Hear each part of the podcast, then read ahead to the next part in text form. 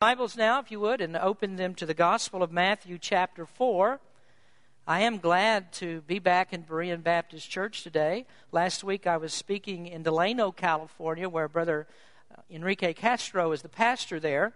And uh, I had a great time there, and it's wonderful to get out and go to other places and find out there are good churches and there are Christians in other places that are really preaching the gospel of Christ. But when it comes to preaching, I just want to let you know I'm a stay at home kind of guy.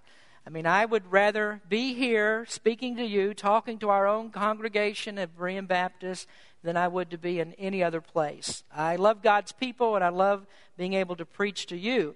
And preaching is really such a wonderful, a wonderful vocation. I consider this to be the highest calling that God can give anyone. Now, you'll pardon me today if I say that my job is better than your job. I don't say that with egotism and I don't say with conceit, but I say it with understanding that the job that I've been given to do is to declare the gospel of Jesus Christ, and that is the best thing that any person could ever do. I realize I'm in the service of the King of Kings and the Lord of Lords, and there's nothing, no vocation upon this earth that could ever measure up or compare to the preaching of the gospel of Christ. And then preaching is also a great vocation because I know that I follow in the steps of many men who were great preachers. I go back and I think about the Apostle Paul and how he began those first churches in the first century. And I realize I have been given the same job that the Apostle Paul had. And I think about men like uh, in history, like, like John Knox and Martin Luther and, and John Calvin. And I think about the Reformation period and realize that I have a job that they had to do. I'm called as they were. And I think about other men, uh, John Gill and Benjamin Keach, Isaac Backus. I think of Jonathan Edwards. I think of Basil Manly Jr. and Charles Spurgeon. Great men of the faith who, who preached the Word of God faithfully so, for so many years. And I'm following in the footsteps of great men of God. And then I also think about my own father, uh, who preached for over 50 years. And uh, he had a great impact upon me. And when I stand before you, I reflect much of the teachings that he gave me. And so there are many who came before, and I do realize I don't have the abilities, I don't have all the capabilities that many of those men had. I don't have the knowledge that they have. I'm not uh, as great a man of the faith as they were, but I do realize that I've been given a calling, and I thank God for that. But I also think about the very highest standard uh, uh, that was ever given. The, the highest standard to live by was given to us by this one who gave the call to others, and that's none other than the Lord Jesus Christ. He was also a preacher. Now, in our text today, Matthew declares, from that time, Jesus began to preach. Now, today I'd like to talk to you about the preaching of Jesus. I'm not going to be able to tell you everything that he said. We have the rest of the Gospel of Matthew to go through, and we'll be here for quite some time into the future talking about many things that Jesus said. But we're going to confine ourselves to what this particular passage talks about when it speaks of Jesus preaching.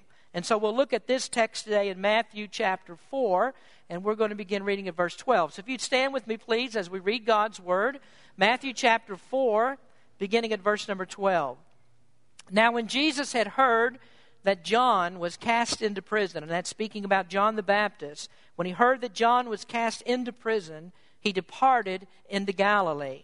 And leaving Nazareth, he came and dwelt in Capernaum, which is upon the sea coast, in the borders of Zabulon and Naphtali, that it might be fulfilled which was spoken by Isaiah the prophet, saying, The land of Zabulon and the land of Naphtali by the way of the sea beyond Jordan, Galilee of the Gentiles, the people which sat in darkness saw great light, and to them which sat in the region in the shadow of death, light is sprung up. From that time, Jesus began to preach and to say, Repent for the kingdom of heaven is at hand. Let's pray. Heavenly Father, we thank you so much for those who have come to hear your word today. I ask you, Lord, that you'd bless as we preach and that your Holy Spirit would come into the hearts of people today and they would realize the message, the important message that Jesus preached. In Jesus' name we pray. Amen. You may be seated. Today's message is pure preaching from a pure preacher. Now, you may remember that about a month or so ago, I preached from the third chapter of uh, Matthew, and there we were talking about John the Baptist. And the subject at that time was plain preaching from a plain preacher.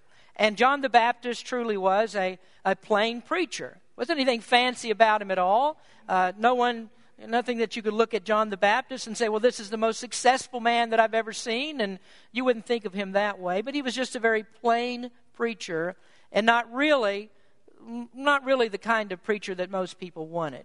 He was a, a great preacher. And Jesus did say about him that up until the time that John was born, that there had never been a greater person than John the Baptist. But as great as John the Baptist was, he was nothing more than a man. He was a sinner. And John the Baptist said about Jesus, he said, I'm not even worthy to stoop down and untie the shoestrings of this man. And so he, he looked at Jesus and he realized that Jesus was certainly greater than he was. Now, let's begin with this today. First, I want to talk to you about the person who preached. Jesus was different from John the Baptist. Now, Jesus was not a sinner. Uh, John was a great man, but he came into the world the same way that all of us come into the world. John the Baptist was a sinner. And that way, he wasn't different from any other person that we have in this room today. All of us have been born with the sinful nature, and as good as we try to be, even if we try to be as good as John the Baptist and have all the qualities that he had, we still understand that we are sinners in need of the grace of God. And all of the preachers that came after John, all of them are exactly the same. We're all sinners. Martin Luther, who was that great preacher of the Reformation, spent time in a monastery daily torturing himself, mutilating himself, whipping himself in order that he might drive sin from him. And he thought by doing that he could become holy and that he'd be able to come into the presence of God. But Luther finally discovered that there was nothing that he could do. There was no goodness that he had in himself. There was no way that he could measure up to God's perfection. And so Luther finally came to that great doctrine of the Reformation of justification by faith alone. It's not in anything that we do. Now, I call that a great doctrine of the Reformation, but rest assured, it goes way back beyond the Reformation. It goes all the way back to the time that Jesus Christ preached it, back to the times of the Bible. Well, there's never been a preacher who ever lived who wasn't a sinner except one. And the one who set the standard is Jesus Christ. Now, the beginning of the Gospel of Matthew makes it very clear to us, it's very explicit in his decla- its declaration, that Jesus was the virgin born Son of God. And so he didn't come into the world with a sin nature. And in that way, he stands above and beyond every single person. And certainly we would stay, say that he stands above every preacher. But still, we know that Jesus was human. He was God incarnate. He came in flesh and blood. And just like all of us, Jesus had to learn some things. Now, Jesus had a calling. I want you to notice, first of all, that Jesus was commissioned to preach. I believe that the call to preach is a divine calling. And every true preacher of the gospel is called by God to preach. Now, there's some who take on the vocation of preaching as simply as a job that they do. And so they get started very early in life and they decide, well, the thing that I want to do is I want to be a preacher. So they get the money together and they attend school. They learn some things there. Uh, they they uh, prepare and they learn many different things. They they uh, get the money together to go to a seminary and attend there. And they enter into this profession of being a spiritual advisor, being a preacher. But they've actually received no specific calling. What they needed was just a job. They needed a, a, a, career. And so they've decided that the thing that they'll take up is preaching. And so they stand up in pulpits Sunday after Sunday, and they just come here and they do their job. But biblical preaching is not just a thing that you do, it requires a calling from God. Now, there is a commission that God gives to preachers, and unless a person is specifically called to this, unless God has spoken to that person's heart and told them, I want you to preach the gospel of Jesus Christ. If God hasn't done that, then a man who stands in the pulpit will have a ministry that's unfruitful. It'll be ineffective because God calls his preachers. Now, Jesus, then, the sinless Son of God, was commissioned by his Father to preach. Matthew, as we know, is very fond of, of quoting prophecy concerning Jesus, and we're going to get down to verses 14 and 16 in just a minute. But those are verses that relate to Christ's calling to preach the light of the gospel in the region of Galilee. And the Old Testament had prophesied that. Now, I want you to turn, if you would please, just a few pages over in your Bible to Luke chapter 4. And here we find Jesus is in Nazareth. That's the place, of course, where he grew up. And he was handed the book of Isaiah. And Jesus, as he picked up that scroll of Isaiah, he turned to the appropriate place and he began to read. Now, look at uh, Luke chapter 4, verse number 16. It says, And he came to Nazareth, where he had been brought up. And as his custom was, he went into the synagogue on the Sabbath day and stood up for to read. And there was delivered unto him the book of the prophet Isaiah. And when he had opened the book, he found the place where it is written, The Spirit of the Lord is upon me, because he hath anointed me to preach the gospel to the poor. He hath sent me to heal the brokenhearted, to preach deliverance to the captives, and recovering of sight to the blind to set at liberty them that are bruised, to preach the acceptable year of the Lord. And he closed the book and gave it again to the minister and sat down. And the eyes of all them that were in the synagogue were fastened on him. And he began to say unto them, This day is the scripture fulfilled in your ears.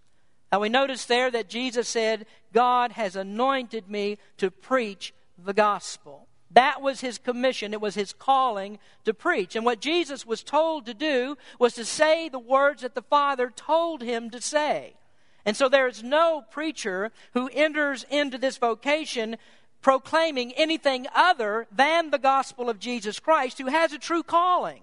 This is what God has called us to do to preach the everlasting gospel of Jesus. And we can't preach anything better than that. We're not told to preach anything other than that. Now, we do know this that in churches today, there are a lot of opinions that come into the pulpit. There's a lot of people who stand up and they want to tell you what they think about things. There's very little reading of the Word of God in churches today. There's really very little true exposition of the Word of God. But the Bible says that everyone who has been commissioned to preach, even as Jesus was commissioned to preach, is to preach this gospel of Jesus Christ. We're to preach the words that God told us to preach, and we're not to preach anything else. Now, if Jesus needed a calling to do that, you can rest assured that we need a calling as well. Jesus was called to preach. And if you have a pastor, if you have a preacher that's standing before you that's been called to preach, then you need to understand that what is done behind this pulpit, what's done right here, deserves your utmost attention. And so that means that it's not a time for talking and whispering while preaching is going on. This is not a time for you to catch up on your sleep for about 40 minutes or so on a Sunday morning. It's not time for you to get up and go in and out of the service and do other things while preaching is going on. You really need to respect the Word of God. Now, most of you, you've seen Brother Alfred over here. You know, Alfred has been in the church about as long as I have. I mean, I think I, when I first came here, I think Alfred was attending church then. Alfred can get a little bit excited about preaching, and Alfred will sometimes speak out, as you notice he's done. But let me tell you something, Alfred and everybody else. I appreciate you so much, brother. You're a wonderful brother in Christ. When the preaching is done, we don't need competition. We need to listen to the Word of God as it's being preached and very carefully consider what's being said. Because the person who stands behind the pulpit is declaring the very words of God. And there's nothing that ought to be listened more carefully to than the very words of God. Now, Jesus had profound respect for the word. And I don't claim that when I stand up here that every word that I say, that God says, you say this, he punches my butt and he said, here's the next word you're going to say, because you know that couldn't be true, because I make a lot of mistakes when I preach. God doesn't make mistakes. I do. But in general, God has given me a message to preach, and we ought to respect the message that's being preached. Jesus had profound respect for the Word of God. He used it, He lived by it, He held it up, He proclaimed it, and he said, This is the only way of salvation. The words of Jesus are the words of God. And Jesus thought the words of God were so important that he said, If you want the Father to love you, then you must keep my words. So Jesus was commissioned to preach. But also, we notice that Jesus was prepared to preach. Jesus came into the world as a baby. He, he was the human born Son of God, and like all children, Jesus had to grow. Matthew doesn't record any events of the life of Jesus as a young man or as a child, a teenager. Uh, he does tell us about his birth, of course, but he doesn't really tell us very much about Jesus' life. And so people will ask questions What was Jesus doing? What was Jesus doing when he was a child? Uh, what was Jesus doing when he became a teenager and when he became a young man uh, before he went into his public ministry? What was it that Jesus was doing? Well, one of the things the Word of God says about him is that he increased in wisdom and stature and in favor with God and man. Jesus was learning during that time. Those 30 years prior uh, to his public ministry, God was in the process of preparing him to preach. Now, we know certainly that God knows everything, God knows all. And there are good reasons why God had Joseph and Mary move from the area of Bethlehem where Jesus was born and to send him into Nazareth to grow up there. Now, we all know that problem as we preached in the first part of Matthew this problem of Archelaus. He was the ruler at the time that Jesus, right after he was born, Herod, his father, Archelaus' father, had died. But Archelaus was, a, was an indiscriminate killer of Jews. And so, in order to protect the infant Jesus, uh, he moved, his parents moved him to Nazareth, and that's where he grew up. But that was planned by God. I mean, God intended for him to be there. Nazareth was a very despicable place. And God intended for Jesus to grow up there because Jesus would be hated and despised by people. And the only reason that God wanted people to come to him would be by faith. Didn't want people to be drawn for any other reason. But perhaps the very most important reason that Jesus grew up in Nazareth than any other place was because of the preparation for preaching.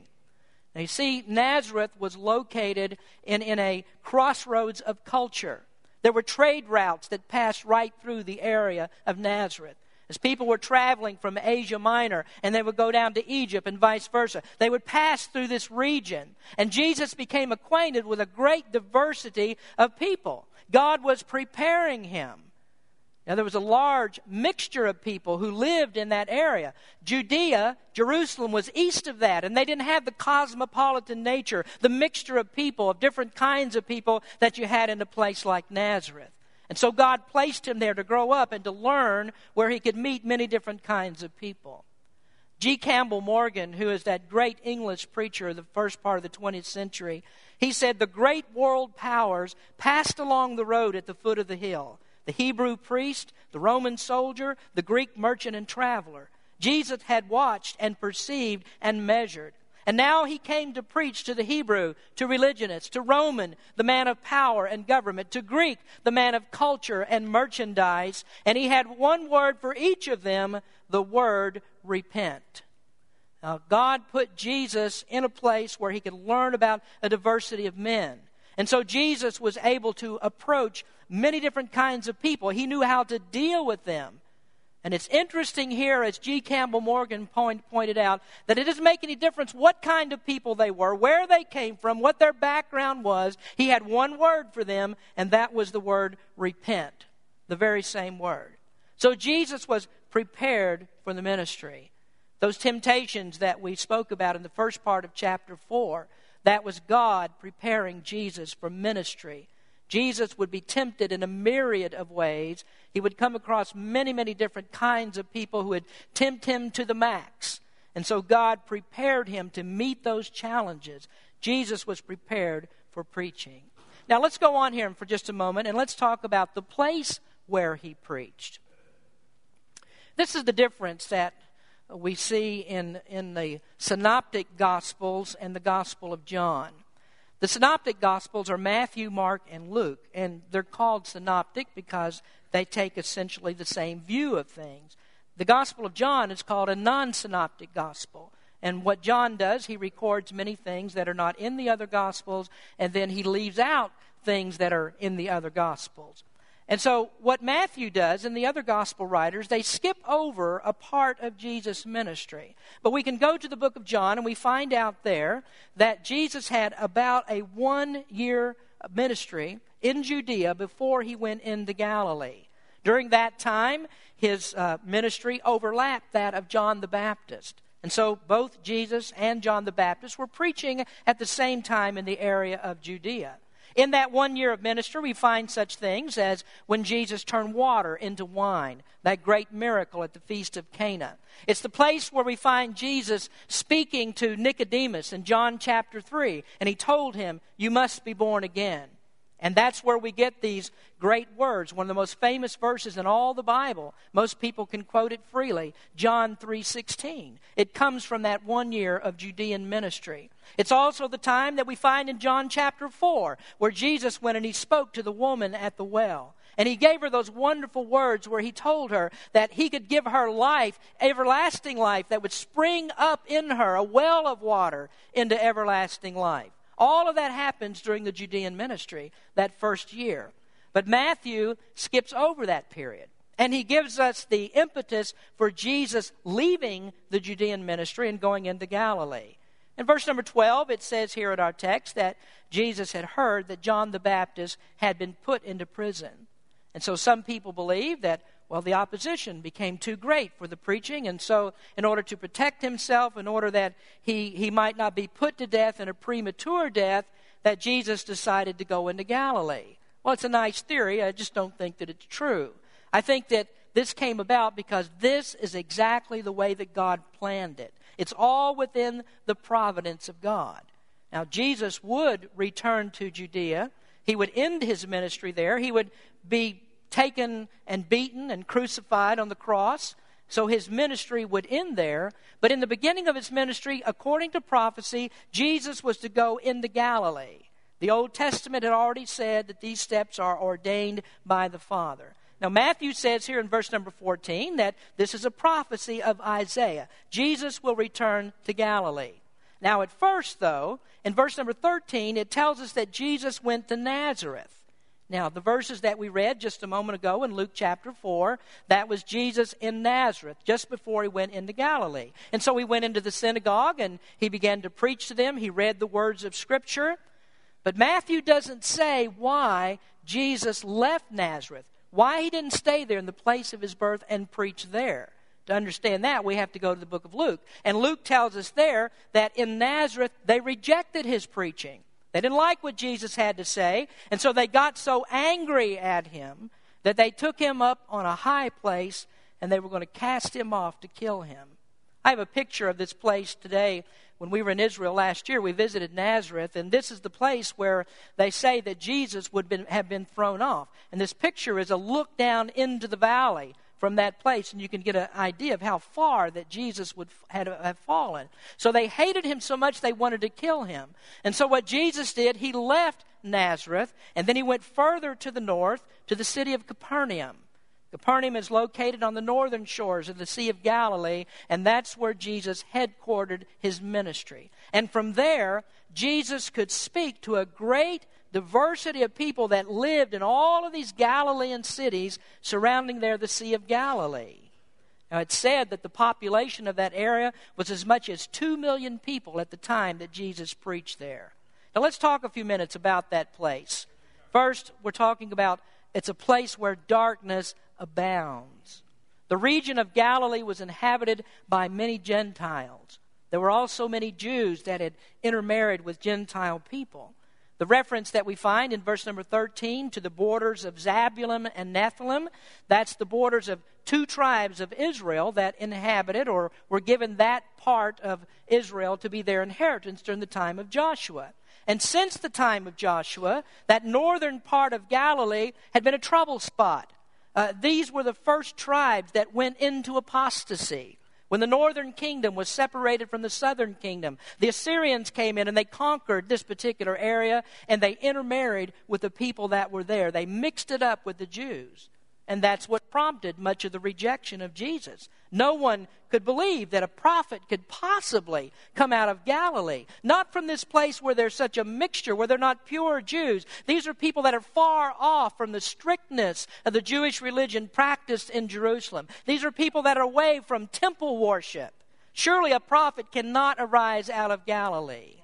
But the prophecy from Isaiah says that Jesus would preach there. And this was an area that was darkened by Gentile influence. And this is the place where the light of the gospel of Christ was to shine in during the ministry of Jesus. And so the first ones that we see listening and believe listening to and believing the preaching of the Messiah is not those holy, pious, righteous Jews that are in Jerusalem, but God decided to bring the gospel on a large scale to the Galileans first. Now the Jews, their rejection of Christ started very early. Remember when we were talking about how the wise men, the wise men who were Gentiles, they traveled for hundreds of miles to come and worship Jesus. So they came into Jerusalem saying, Where is he that is born King of the Jews?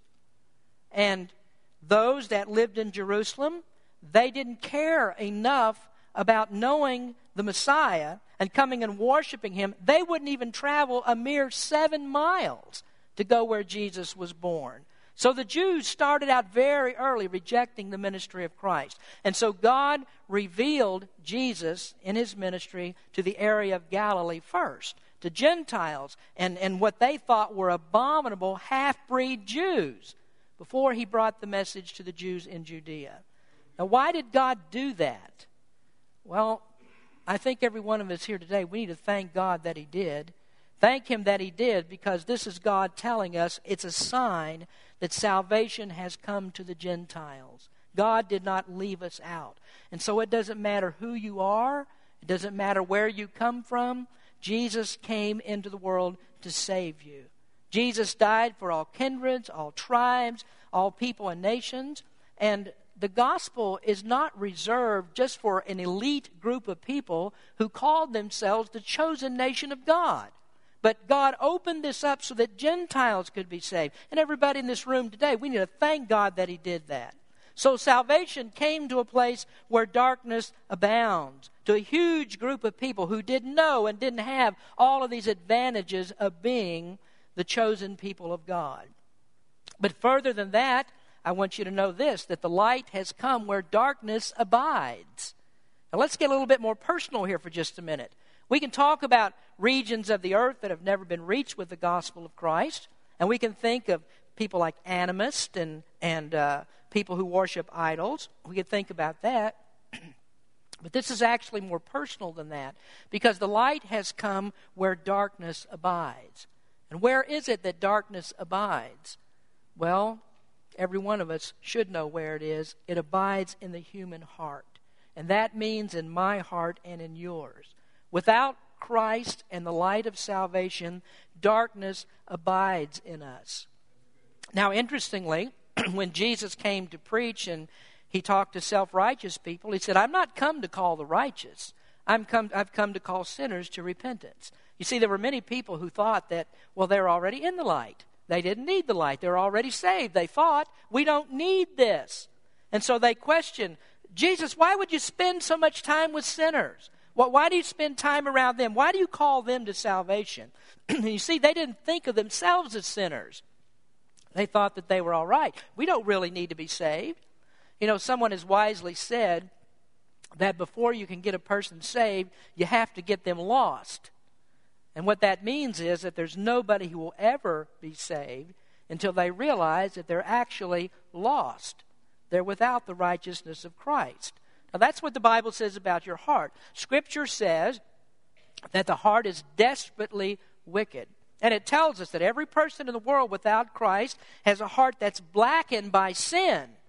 And it even goes worse than that. It gets worse because it also says that we're dead in trespasses and sin. So we're spiritually dead, the Bible says, without this light of the gospel in our souls. Well, Jesus is that true light that comes and lights the heart of man. Matthew says in verse 16, The people which sat in darkness saw great light, and to them which sat in the region and the shadow of death, light has sprung up. And that is exactly what Jesus is when he's presented in the gospel. By his life, by his death, by his resurrection, by faith in what Christ did on the cross of Calvary, dying for sin by faith, believing in the sacrifice that Jesus made, the light shines into darkened hearts. And so, if you're without Christ, your heart is darkened. But the Bible teaches if you will trust Him, that's when you come into the light of His love. But what is it then that brings us into the light of Christ? Well, there's something that you have to believe. And Matthew tells us what it is that Jesus preached. Now, thirdly, we want to talk about the proclamation that he preached. How do you get into the light of Christ? Well, Matthew makes a statement in verse 17. From that time, Jesus began to preach and to say, Repent, for the kingdom of heaven is at hand. Does that sound like Jesus changed the message? You know, we talked about John the Baptist preaching. Isn't this pure preaching from the pure preacher exactly what we learned from the plain preaching from the plain preacher?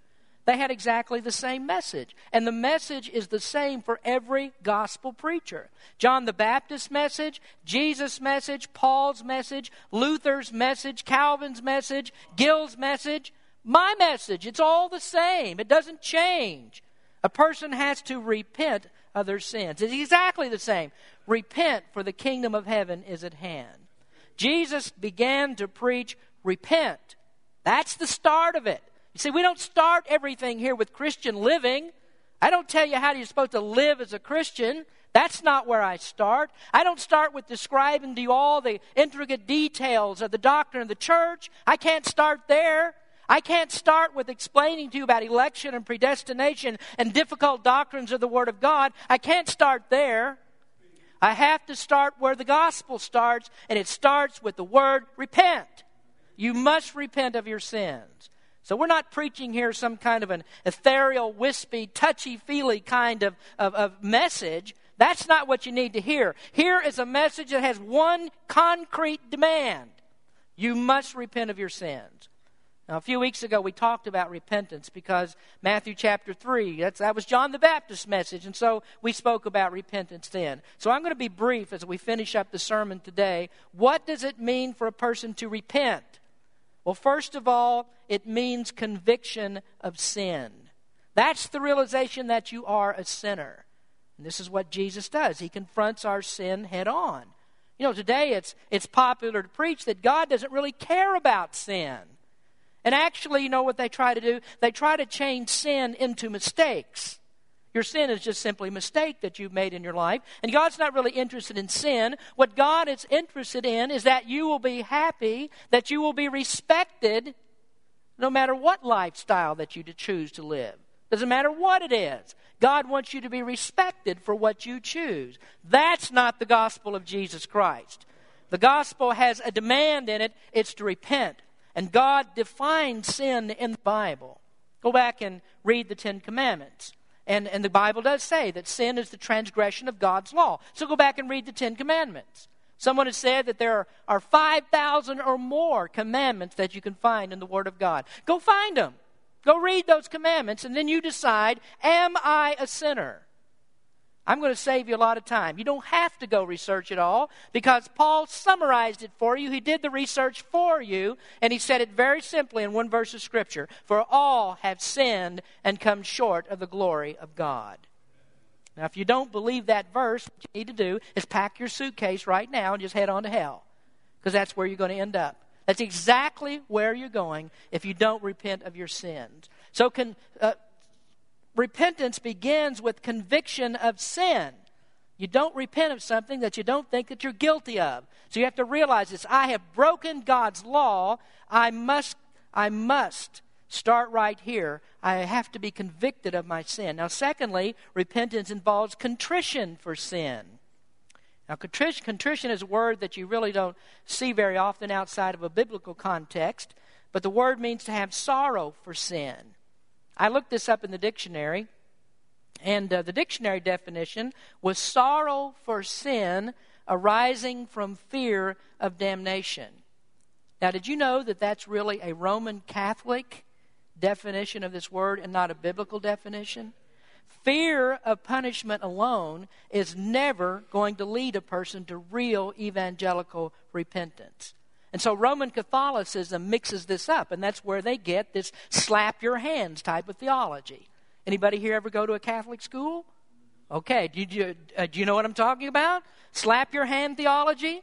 And they, they preach that. They're consistent about that because they think fear of punishment is what's going to turn people around. That won't do it.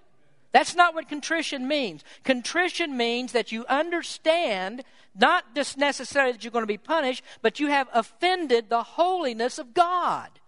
That what you have done is blight upon God's character. It's not what He intended for men when He created man.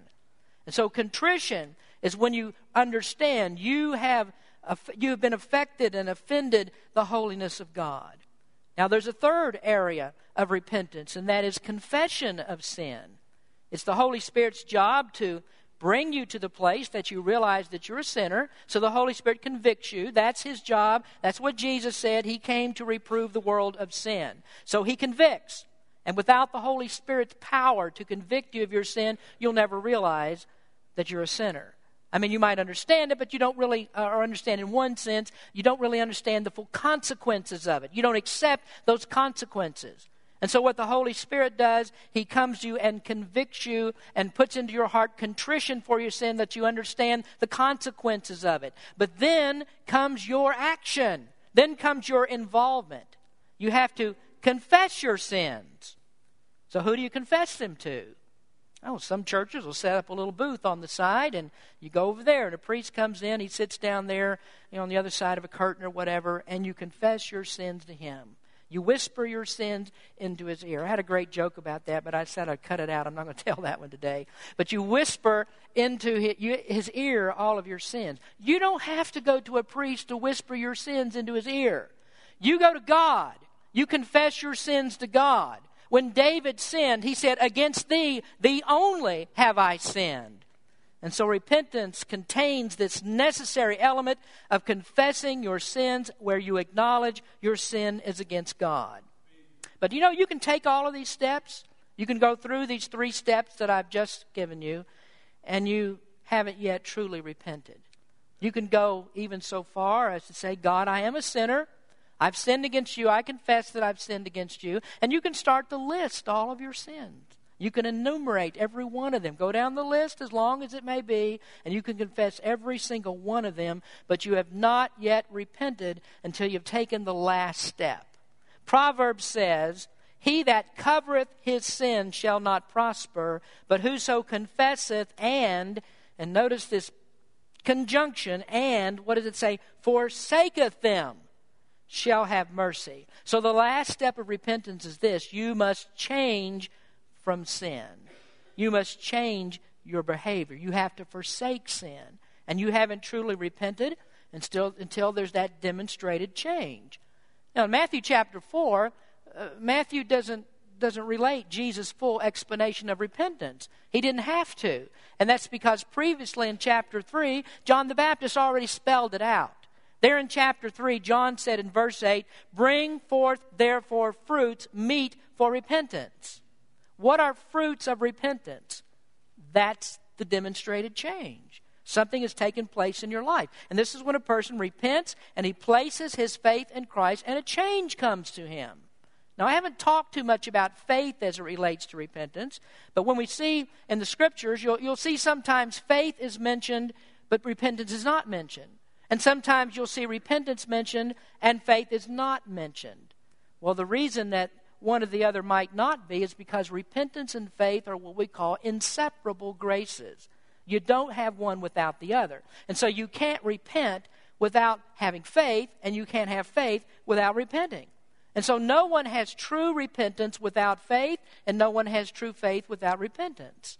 Now, let me boil that down to you very simply. If you have true faith in Jesus Christ, if your faith is real, it will always be accompanied by a change in your behavior. You can't separate these two, it's impossible. So if you say, Well, I am a believer, I've trusted Jesus Christ. I believe that He saved me from my sins. And yet you can go on day after day in that wicked lifestyle. That you can run around with the same people that you used to be as friends. If you can go to the same old evil haunts that you used to go to, do the same things. If you can talk the same, act the same, look the same. There's no change taking place in you, and that means that you have not truly repented and you haven't truly trusted Christ. Jesus would never accept as faith the kind of faith that does not include a radical change of behavior.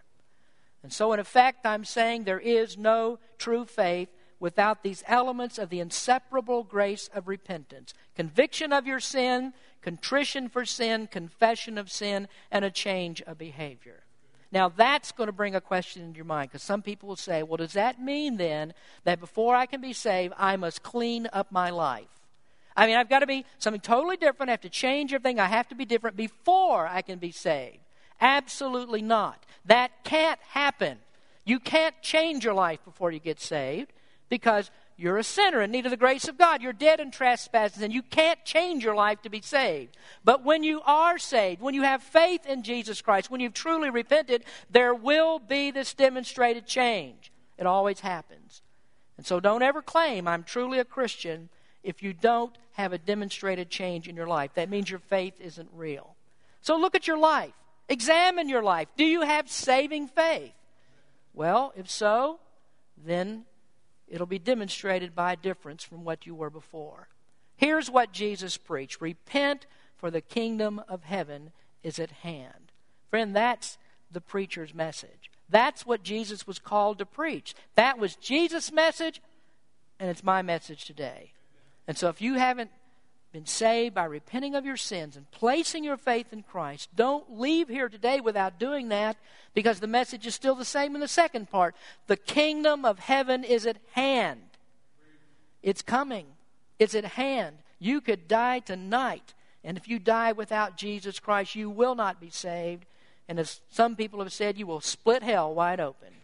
And you may very well do that if you have not repented and placed your faith in Jesus Christ. The kingdom of heaven is at hand, and you will not see that kingdom unless you heed the message of the pure preacher. He preached a pure message repent, the kingdom of heaven is at hand. Let's pray. Heavenly Father, we thank you for this word that we've been able to share today. We thank you for the message of the gospel of Jesus Christ. People must repent of their sins, they must place their faith in you. That's the only way that any person will ever be saved. Speak to some heart today, Lord, and I just pray that you might save them by your grace. And then I pray, Lord, for someone here today who says, Well, I think that I'm a Christian. I claim that I'm saved, but I haven't shown any demonstration of it. I have no fruits in my life. There's nothing that I've done that really demonstrates that I've been saved. Lord, I just pray that you might help them to examine more closely their heart. May your Holy Spirit divide asunder. May, may, it, may it just cut the heart so that it understands am I truly saved? Then there will be a change. And if I'm not, then I need to trust you right now and believe you died to save me from my sins. Speak to some heart today. In Jesus' name we pray. Amen.